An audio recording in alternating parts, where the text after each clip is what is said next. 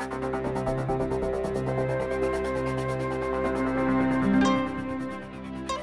္ဂလာပါရှင်မြန်မာနိုင်ငံတော်ဝန်မှာရှိတဲ့လူ့အခွင့်အရေးနဲ့ပတ်သက်တဲ့အကြောင်းအရာတွေကိုတင်ဆက်ပေးနေတဲ့ဒုတန်အပတ်စဉ်ပေါ့ကတ်အစီအစဉ်ကနေကြိုဆိုပါရစေဒီအစီအစဉ်ကို Frontier မြန်မာနဲ့ Foundation UN တို့ကတင်ဆက်တာဖြစ်ပါတယ်ဒီတစ်ပတ်မှာတော့လွန်ခဲ့တဲ့18လလောက်ကနိုင်ငံအကျွင်းအထီးကဖြစ်ပွားခဲ့တဲ့ကိုဗစ်ရောဂါနဲ့အာဏာသိမ်းတဲ့တန်တွေကြောင့် ခက်ခဲတသက်ခက်ခဲလာတဲ့ဘဝတွေကိုရင်ဆိုင်နေရတဲ့မတန်ဆွမ်းတွေနဲ့ကြိုးအတန်ကစကားပြောပြခဲ့ပါတယ်။သူတို့ကအာနာသိမ့်မှုရဲ့နောက်ဆက်တွဲပြိပခတော်ရဲမှာရှင်သန်နိုင်မှုအတွက်ငွေကြေးအခက်အခဲတွေကာကွယ်ဆေးမထိုးရတာတွေအပြင်လုံခြုံရေးအတွက်ပါရုန်းကန်နေကြရပါတယ်။ဒီဆောင်မကို Frontier မြန်မာရဲ့သတင်းတောက်တွေကစူးစီးတင်ဆက်ထားတာဖြစ်ပါတယ်။ကောတောင်းမျိုးရဲ့လမ်းဘေးတနေရာမှာတော့ ဆိုင်ကယ်သမားဦးထွန်းလွင်သူတယောက်ခီးတယ်ရဖို့အရေးလေတဆန်းဆန်းနဲ့ငန်းလင့်နေပါတယ်။သူကလွန်ခဲ့တဲ့နှစ်20ကစစ်တပ်ကပေါ်တာဆွဲခံရပြီးရှေ့တန်းမှာမိုင်းထိထားတာကြောင့်ဘဲဘဲခြေထောက်ဆုံးရှုံးထားရပါတယ်။မတန်ဆွမ်းသူတဦးဆိုပေမဲ့ဆိုင်ကယ်ကယ်ရီမောင်းပြီးမိသားစုကိုလောက်ကင်ကျွေးမွေးနေသူပါ။အရင်ကဆိုရင်ဆိုင်ကယ်ကယ်ရီဆွဲတဲ့အလုပ်ကမိသားစုတဝမ်းတစ်ခါအတွက်ဖူးလုံခဲ့တယ်လို့ဆိုပါတယ်။ အခုတော့ဆိုင်ကယ်ကယ်ရီဆွဲတဲ့အလုပ်ကအရင်လိုကောင်းမနေတော့ပါဘူး။ဦးထွန်းလင်သူတယောက်လက်ကုံရက်ရောက်လာမှကိုတောင်စိတ်ပူနေရရှာပါတယ်။အခုဆိုကျွန်တော်တို့အိမ်လခကကျွန်တော်တို့က2လစာ3လစာတော့ကျွန်တော်တို့ကကြိုးတင်နေပြီကြိုးတင်နေဆိုတော့သူသူရဲ့ဒီလကုန်လိုက်အိမ်လခကအိမ်လခလာကောင်းတယ်မပေးနိုင်ဘူးအဲကျွန်တော်တို့ကဒီမပေးနိုင်တဲ့ပုံမှာဒါအိမ်ရှင်နေနဲ့ဒါဆင်းပေးရမယ်အဆိုတာလည်းရှိတယ်အချို့ပိုင်းလေးမှာမီးတစ်ခါဟို တလားစာနှစ်လားစာမတွင်းနိုင်တဲ့အပိုင်းလေးကျွန်တော်တို့မီးလာဖြတ်တဲ့အပိုင်းလေးလည်းကျွန်တော်တို့မှာရှိတယ်အိမ်ခန်းငှားကရေဘိုးနဲ့လှည့်စစ်ဖို့အတွက်တလကိုကြက်တသိန်းလောက်လိုအပ်နေတယ်လို့ဦးထွန်းလင်သူကဆိုပါတယ်။မြန်မာပြည်ရဲ့တောင်ဘက်အမိဖျားမှာရှိပြီးထိုင်းမြန်မာနယ်စပ်မြို့ဖြစ်တဲ့ကော့တောင်းမြို့ဟာတခြားမြို့တွေထက်စာရင်လူနေမှုစိတ်ကြီးတဲ့မြို့တစ်မြို့ဖြစ်ပါတယ်။လျှက်စစ်မီတာကဟာဒဝဲခရိုင်ထက်နှစ်ဆပိုပေးရတယ်လို့ရေရှားတဲ့မြို့ဖြစ်တာကြောင့်တောက်သုံးရေကအစဝယ်သုံးနေရတာပါ။ ဒီလိုစရိတ်တွေကြောင့်တစ်လကိုအနည်းဆုံး2သိန်းကနေ3သိန်းလောက်မရှာနိုင်ဘူးဆိုရင်မိသားစုဘဝရက်တည်ဖို့မလွယ်ကူတဲ့မျိုးလို့ဆိုရမှာပါ။အရင်တုန်းကတော့ကော့တောင်းကနေထိုင်းနိုင်ငံရဲ့နောင်ကိုသွားမဲ့ရွှေပြောင်းလူသားတွေလှပတဲ့ကျုံနေစီကိုအလဲသွားတဲ့ခီးတဲ့အဝင်ထွက်တွေရှိနေတာကြောင့်ဦးထွန်းလင်သူတို့လိုဆိုင်ကယ်ကယ်ရီသမားတွေအဖို့ဝင်ငွေမျိုးမျိုးမြက်မြက်ရလိရှိရဲလို့ဆိုပါတယ်။ကိုဗစ်ဒုတိယလှိုင်းမတိုင်ခင်ချိန်ကဦးထွန်းလွန်သူကတနေ့ကိုအနည်းဆုံး1000လောက်ရပါတယ်။ ကိုဗစ်ဒုတိယလှိုင်းဖြစ်ချိန်ကစပြီးတော့ကော့တောင်းရနောင်းနယ်ဆက်ဂိတ်ပိတ်လိုက်တာနဲ့ကျွန်းခရီးစဉ်တွေလဲပတ်ခွင့်ရနာလိုက်တာတွေကဦးထွန်းလွင်သူတို့လိုကယ်ရီသမားတွေစပြီးအခက်တွေ့လာတယ်လို့ဆိုပါတယ်။အခုတော့ဦးထွန်းလွင်သူလိုအခြေခံလူဒန်းစားတွေအဖို့တပူပေါ်နှစ်ပူစင့်တယ်လို့ဆိုရမှာပါ။စစ်အာဏာသိမ်းပြီးနောက်ပိုင်းတိုက်ပွဲတွေနဲ့ပြစ်ခတ်မှုတွေကြောင့် ခီးတဲ့တင်ကားတွေပြေးဆွဲတာနှဲပါသွားသလိုဆိုင်ကယ်တစ်စီးမှာအမျိုးသားနှစ်ဦးမစီးရဆိုတဲ့ကန့်သက်ချက်တွေကြောင့်ဆိုင်ကယ်ကယ်ရီသမားတွေပိုပြီးအခက်တွေ့လာပြီးဝင်ငွေလုံးဝမရှိတဲ့အထိဖြစ်လာကြပါတယ်။ဒီခါကျရင်ကျွန်တော်တို့မှာသုံးနပ်စားတဲ့နေရာမှာကျွန်တော်နည်းနည်းလောက်ပဲစားတဲ့အပိုင်းတွေရှိတယ်။အချို့ဆိုရင်ကျွန်တော်တို့ကအိမ်ရင်းကိစ္စပြောရမယ်ဆိုကျွန်တော်တို့ဆန်ပြုတ်တောင်းရတဲ့အနေအထားတွေရှိရတယ်။တာမန်တန်ဆွမ်းတဲ့သူတွေအတွက် ဒီလို့မကောင်းရင်နောက်လို့တစ်ခုပြောင်းပြီးလုပ်လို့ရနိုင်ပါတယ်။ဒါပေမဲ့မတန်ဆွမ်းသူတွေမှာတော့အဲ့ဒီအခွင့်အရေးမျိုးမရှိဘူးလို့ဦးထွန်းလွင်သူကပြောပြပါဗျ။ကျွန်တော်တန်ဆွမ်းသူကဒီတိုက်စီဆွဲအလုံးဆွဲပါနေတယ်ဒါလူတွေသွားလာနေပါနေတယ်ဒီအလုပ်မကောင်းဘူးကျွန်တော်တို့ဒါတန်ခါလုပ်ထွက်လို့ရတဲ့အလုပ်ငန်းလည်းရှိတယ်ဒီပယံတွေလုပ်ငန်းလုပ်တဲ့ရှိတယ်ပြီးရင်ကျွန်တော်ဂျပန်လုပ်ကြရပေါ့နော်ဂျပန်လုပ်နေတဲ့လုပ်ငန်းတွေလည်းရှိတယ် အဲတဲဘိုးတာလို့ ထမ်းဘိုးတာလို့ ဒါလုပ်ငန်းလည်းရှိတာပေါ့နော် ကျွန်တော်မတန်ဆွမ်းနေကြရင် ဒီတစ်ခုကနေစင်မပြေဘူးဆိုရင် နောက်တစ်ခုက ထပ်ချိတ်ဖို့က ကျွန်တော်တို့ကမလွယ်ဘူးကြ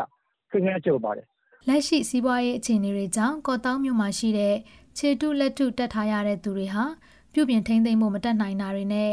ပြတ်သွားတဲ့ဘိန်းတက်ကလက်ထိုင်တွေကို မပြုပြင်နိုင်တဲ့အထိ ဖြစ်နေကြတယ်လို့ ဆိုပါတယ်။ခြေတုလက်တုတွေဟာ သတ်မှတ်ထားတဲ့အချိန်မှာ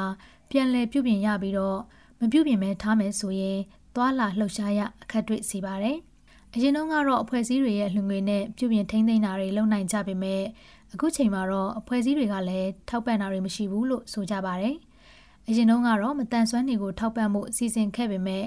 နောက်ပိုင်းမှာတော့မလုပ်ဖြစ်တော့ဘူးလို့တနင်္လာရီတိုင်းလူမှုဝန်ထမ်းဦးစီးဌာနကတာဝန်ရှိသူတဦးကဒိုးအတန်ကိုပြောပါတယ်ကိုဗစ်နဲ့အာဏာသိမ်းမှုကြားမှာကြုံတွေ့နေရတဲ့အခက်အခဲတွေနဲ့ပတ်သက်ပြီးဘိတ်မြို့မတန်ဆွမ်းအရေးလှုပ်ရှားနေသူတူကလည်း အရင်ပုံမှန်အခြေအနေမှာဆိုရင်အလောက်ကိုင်းနေရှိတယ်မတန်ဆွမ်းတူမှာအာသူရဲ့စာဝန်ကြီးဖြစ်ချင်းနဲ့ကိုပိုင်အလုပ်ဒါမှမဟုတ်ဒီတပါးစီမှာလုပ်နေတဲ့ဟိုမိသားလသားလုပ်နေရတဲ့အလုပ်တွေရှိတယ်ရှိတဲ့အခါကျတော့သူတို့ရဲ့စာဝန်ကြီးကသိခိုင်းမှုမရှိဘူးဆိုတော့ကိုယ့်ကိုယုံကြည်မှုရှိတယ်အခုချိန်မှာအလုပ်သမားတွေလျှော့ချလိုက်တယ်အဲလူတွေစုလို့မရဘူးဆိုတဲ့အခါကျတော့ဒီလူတွေက ဘုရားမိသားစုမှာပြန်ပြီးကိုရတယ်ဒါကြောင့်မို့လို့ခုလိုကာလမျိုးမှာ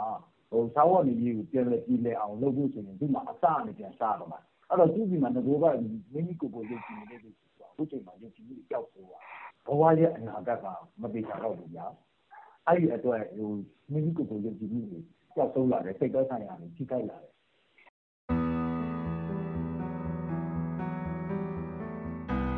တစ်ဖက်မှာလည်းလူမှုဖွဲ့စည်းတွေမှာတက်တက်ကြွကြွပါဝင်ခဲ့သူမတန်ဆွမ်းသူတချို့ဟာနိုင်ငံရေးနဲ့ပတ်သက်ပြီးတန်တရားနဲ့ဖမ်းဆီးခံရမှာကိုစိုးရိမ်နေကြတဲ့သူတွေရှိသလိုတိမ်းရှောင်နေရတဲ့သူတွေလည်းရှိပါတယ်။တဝက်ခရိုင်မှာတော့မတန်ဆွမ်းမျိုးသား2ဦးဟာစစ်ကောင်စီရဲ့ဖမ်းဆီးစစ်ဆေးတာကိုရက်အတော်ကြာခံခဲ့ရပူပါတယ်။တနင်္လာရီတိုင်းထဲကမတန်ဆွမ်းသူ9ဦးကိုဒိုးအတန်ကမင်းမြန်းရမှာတော့အားလုံးကဖမ်းဆီးစစ်ဆေးခံရမှာကိုစိုးရိမ်တယ်လို့ဆိုကြပါတယ်။ အဲ့ဒီထဲက3ဦးကတော့ဆွေမျိုးအိမ်တွေမှာတိမ်းရှောင်နေရပြီးလက်ရှိမှာတဦးကကိုယ့်အိမ်ကိုပြန်လာပြီးနေထိုင်နေပါတယ်။ကိုယ်တိုင်တိမ်းရှောင်နေရတဲ့ဘိတ်ခရိုင်ကမတန်ဆွမ်းသူတဦးဖြစ်တဲ့ဦးထွန်းကလည်းသူ့ရဲ့အခက်အခဲကိုအခုလိုဖွင့်ဟပါတယ်။အဓိကတော့စားဖို့နေရေးရဲ့ကျန်းမာရေးပေါ့ကိုကျွန်တော်တို့မှာအခုရာသီဥတုတန်တွေခံရမယ်။ဟိုမလို့ဆိုတဲ့နေရာတို့ဒီစားတဲ့လုံချုံတဲ့လူကြီးရတဲ့နေရာကိုဟိုသွားနေရတယ်။အဲမိသားစုနဲ့ဝေးတယ် ဒါမျိုးတွေရှိတော့ဘူးဖန်ဆီးခံရမယ့်အရေးကြောင့်တင်းချောင်နေရတဲ့မတန်ဆွမ်းနေနဲ့စစ်ပေးရှောင်နေရတဲ့မတန်ဆွမ်းနေဟာကိုဗစ်ကာကွယ်ဆေးထိုးရမယ့်အခွင့်အရေးနှဲပါနေတယ်လို့ဆိုပါတယ်။အရင်ဆိုရလက်ထက်ကရောစစ်ကောင်စီလက်ထက်မှာပါမတန်ဆွမ်းတဲ့သူတွေကိုကိုဗစ်ကာကွယ်ဆေးဦးစားပေးထိုးနှံဖို့စီမံချက်တွေရေးဆွဲဆောင်ရွက်ခဲ့တာတွေရှိပါတယ်။ဒါပေမဲ့အခုချိန်မှာတော့အဲ့ဒီစီမံချက်တွေကိုအကောင့်ထဲပေါ်တဲ့နေရာမှာအားနည်းချက်တွေအများကြီးရှိနေတယ်လို့ မတန်ဆွမ်းသူတွေကဝေဖန်ကြပါတယ်။စာရွက်ပေါ်မှာဒုတိယဦးစားပေးအစီအစဉ်ကပြီးခဲ့တဲ့အစိုးရကဟိုပုံစံချပြီးတော့အကောင့်နဲ့ပေါ်ဖို့လုပ်ခဲ့တဲ့လုပ်ငန်းစဉ်ပါဖြစ်တယ်။အဲ့မဲ့ဒီကအစိုးရရောက်လာတဲ့အခါကျတော့ဒီအစီအစဉ်ကိုစာရွက်ပေါ်မှာထားလိုက်တယ်။ထားလိုက်ပြီးတော့တကယ်မတန်ဆွမ်းတွေကိုအထွေအုပ်ကထက်စစ်နေကြမှုတွေလုပ်တယ်။လုပ်တယ်မလုပ်ဘူးမဟုတ်လုပ်တယ်။ဟိုရကြီးအုပ်ချုပ်မှုရုံးတွေရောက်လာတယ်ဒီစာရွက်တွေရောက်လာပြီးတော့ဟိုသူတို့ရုံးမှာပဲကတ်ထားလိုက်တယ် မတန်ဆွမ်းနေလို့ပြည်သူတွေကိုစင်းနေလာပေးကြပါဘူးဘယ်သူမှမသိဘူး information ဘယ်သူမှမသိဘူးဘလောမြို့နယ်တဲကအသက်60ကျော်အရွယ်အမြင့်အာယုံချိုးတဲ့တဲ့သူတဦးဟာဆိုရင်စိန်မှုကကိုဗစ်ကာကွယ်ဆေးထိုးပေးဖို့လာခေါ်ပေမဲ့စုရက်ကိုသွားဖို့လိုက်ပို့ပေးမဲ့သူမရှိတာကြောင့်အခုချိန်ထိကာကွယ်ဆေးမထိုးရသေးဘူးလို့မတန်ဆွမ်းအရေးဆောင်ရွက်နေသူတွေကပြောပြပါဗျ။သူတို့အိမ်မှာအသက်60ကျော်လင်မယား2ဦးနဲ့နေတာကြောင့်ကာကွယ်ဆေးထိုးရမယ့်နေရာကိုလိုက်ပို့မဲ့သူမရှိဖြစ်နေတာပါ။ တနင်္လာရီတိုင်းလူမှုဝန်ထမ်းဦးစီးဌာနကတော့မတန်ဆွမ်းသူအလုံးကိုကိုဗစ်ကာကွယ်ဆေးထိုးပေးနိုင်အောင်တိုက်တွန်းစည်းရုံးနေတယ်လို့ဆိုပါတယ်။မတန်ဆွမ်းသူအလုံးကာကွယ်ဆေးထိုးပေးနိုင်အောင်ထွေအုပ်နဲ့ကျန်းမာရေးဝန်ကြီးဌာနကကြေးရွာတွေအထိဆင်းပြီးလွှမ်းနံပေးနေတယ်လို့ဆိုပါတယ်။မတန်ဆွမ်းသူတွေအားလုံးကိုဗစ်ကာကွယ်ဆေးထိုးနိုင်မှုအတွက်ဌာနဆိုင်ရာတွေမှာပဲတာဝန်ရှိတာမဟုတ်ဘဲပြည်သူတွေနဲ့အဖွဲ့အစည်းတွေကပါပူးပေါင်းပါဝင်ဆောင်ရွက်ကြဖို့လိုတယ်လို့လူမှုဝန်ထမ်းဌာနရဲ့တာဝန်ရှိသူကပြောပါတယ်။ မတန်ဆွမ်းနေကတော့လက်ရှိဖြစ်နေတဲ့ကိုဗစ်ကပ်ဘေးနဲ့အာဏာသိမ်းမှုခရက်ကြားမှာအမိခိုကင်းကင်းနဲ့အရင်လိုအေးအေးချမ်းချမ်းနဲ့ကိုအားကိုကိုပြီးရုန်းကန်ရတဲ့ဘဝကိုပိုလိုချင်တယ်လို့ဖွင့်ဟကြပါတယ်။ဦးထွန်းကလူကျင်တဲ့ဟာတွေပြောရမယ်ဆိုလို့ရှိရင်တော့အရင်လိုနေထိုင်ချင်တယ်။အရင်လိုမိမိအလုပ်ကိုမိမိလုပ်နေတယ်ဟိုကိုဘဝကိုရပ်ပြီးချင်တယ်မိခိုတူလက်ကြီးချက်နဲ့နေတဲ့မိခိုတူမဖြစ်ချင်ဘူး။အရင်လိုဘဝမျိုးပြန်ပြီး ရရင်လည်းဘာမှရာဟုဖြစ်ပြီးပြကြမလို့ကိုယ့်ကိုရက်ပြီးရှင်တဲ့စိတ်ပဲအဲ့ဒီမှာတော့နေမှာရှိတယ်ဒီတော့အကူပြီးတော့မှဆက်ရှိရမယ်အလုပ်တွေကိုဘောဝဆန္ဒမရှိဘူးပေါ့အခုတင်ဆက်ပေးခဲ့တဲ့အစီအစဉ်ကိုနားဆင်ကြကြရလို့ကျင်းနှဲမယ်တို့ဒို့အတန်ဖွဲ့သားတွေကမျှော်လင့်ပါတယ်ဒီဆောင်းပါးမှာလုံခြုံရေးအခြေအနေတွေကြောင့်နာမည်တချို့ကိုပြောင်းလဲအသုံးပြုထားပါတယ် ဒို့အတန်အပတ်စဉ်အတန်လွှင့်အစီအစဉ်ကို Frontier မြန်မာရဲ့ Facebook စာမျက်နှာအပြင်ဒို့အတန် Facebook စာမျက်နှာ SoundCloud YouTube iTunes တို့ကနေလည်းဝင်ရောက်နားဆင်နိုင်မှာဖြစ်တယ်လို့ VOA ကထုတ်လွှင့်တဲ့ Radio အစီအစဉ်မှာလည်းစနေနေ့ည9:00နာရီကနေ10:00နာရီအတွင်းနဲ့တနင်္ဂနွေနေ့မနက်6:00နာရီကနေ9:00နာရီအတွင်းမှာလည်းနားဆင်နိုင်ပါတယ်။ဒို့အတန်အစီအစဉ်ကိုအလူရှင်တွေကပံ့ပိုးကူညီထားပြီး Frontier မြန်မာနဲ့ Foundation Hero တွေတို့ကပူးပေါင်းတင်ဆက်ထားတာဖြစ်ပါတယ်။ ဒို့အတန်အစီအစဉ်ကိုနားဆင်ပြီးတဲ့အတွက်ကျေးဇူးအထူးတင်ရှိပါတယ်ရှင်။